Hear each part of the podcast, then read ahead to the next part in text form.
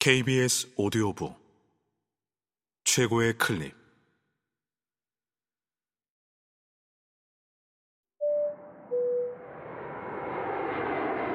KBS 오디오북. 재난 인류. 송병건 지음 성우 장병관 일금 해결책 없는 위험의 외주화 산업재해의 위험은 모든 노동자에게 동일한 수준으로 존재하지 않는다. 앞에서 지적한 것처럼 정규직 노동자, 남성 노동자, 조직 노동자, 풀타임 노동자, 원청 기업 노동자, 자국 노동자 등의 노동 조건은 비정규직 노동자, 여성 노동자, 간의 노동자, 파트타임 노동자, 하청 기업 노동자, 이주 노동자 등의 노동 조건에 비해 훨씬 양호하다. 특히 인건비 절감을 위해 짜인 다단계식 하도급 구조 속에서 재해의 위험은 가장 취약한 노동자들의 몫으로 귀결되기 마련이다. 이들은 법적 보호로부터 외면당하기 일쑤고 저임금 탓에 오랜 시간 위험한 작업을 계속해야 하며 상부의 위험 요소를 개선해달라고 요청하기도 힘든 위치에 서 있다.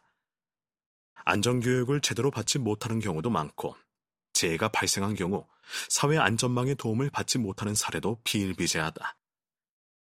최근의 조사에 따르면 2017년 8월 기준 우리나라의 전체 임금 노동자 1988만 2769명 가운데 17.4%인 346만 5239명이 간접 고용 노동자다.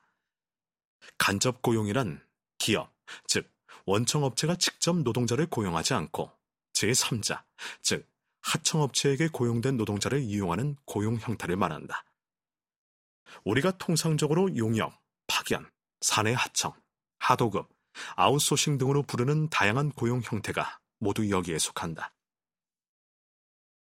간접 고용 여부를 판정하는 것이 늘 쉽지만은 않기 때문에 실제로는 간접 고용 노동자의 비중이 위의 추계치보다 더 높을 것으로 생각된다.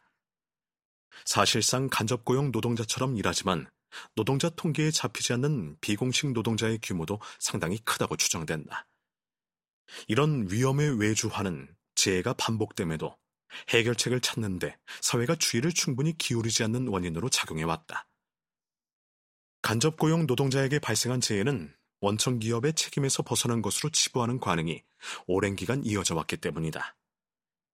2018년 12월 충남 태안 화력발전소 협력업체에 근무하던 김영균이라는 청년 노동자가 사고로 목숨을 잃었다.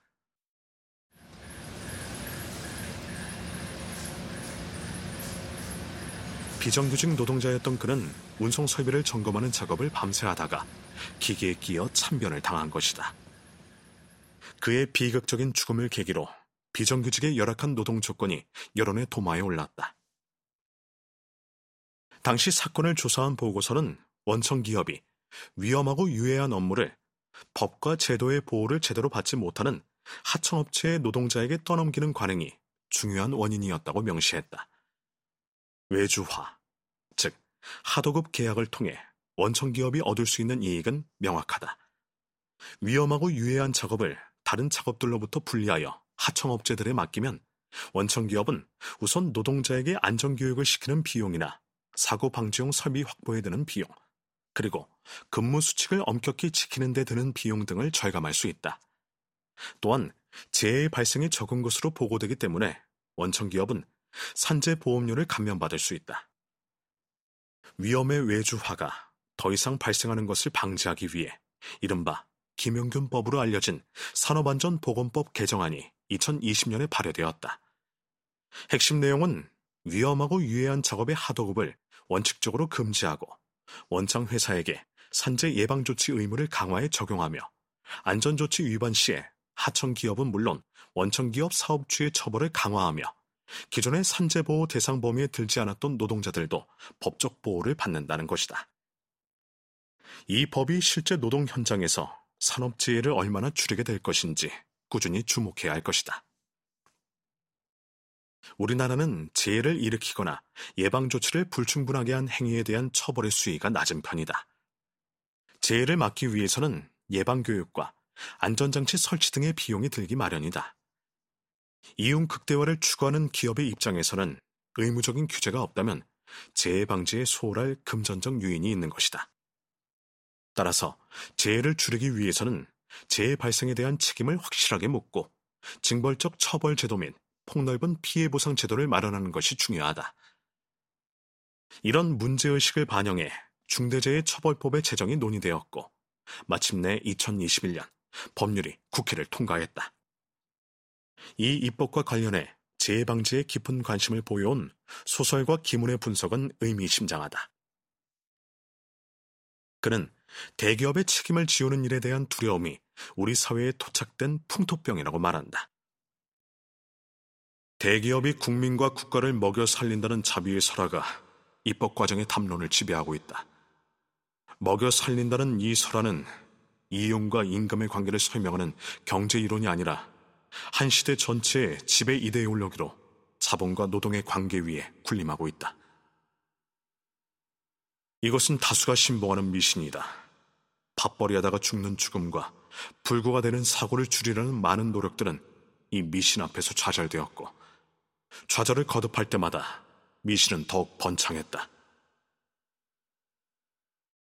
제도와 의식은 밀접하게 연결되어 있다. 어떤 문제를 해결하기 위한 의식이 확산되고 무르익으면 제도를 만들어낼 힘이 현실적으로 생긴다. 하지만 그 반대 역시 성립한다. 제도를 갖추면 그에 따라 사람들은 마음속에서 각자 수용하는 표준을 새로이 형성한다. 이것이 널리 확산되면 사회 전반의 의식의 변화가 확립되는 것이다. 아직 대중의 관심이 부족해서 문제점이 충분히 공유되지 않아서 경제 현실을 놓고 볼 때 악영향이 압도적으로 커서 라는 이유들은 그래서 설득력이 부족하다.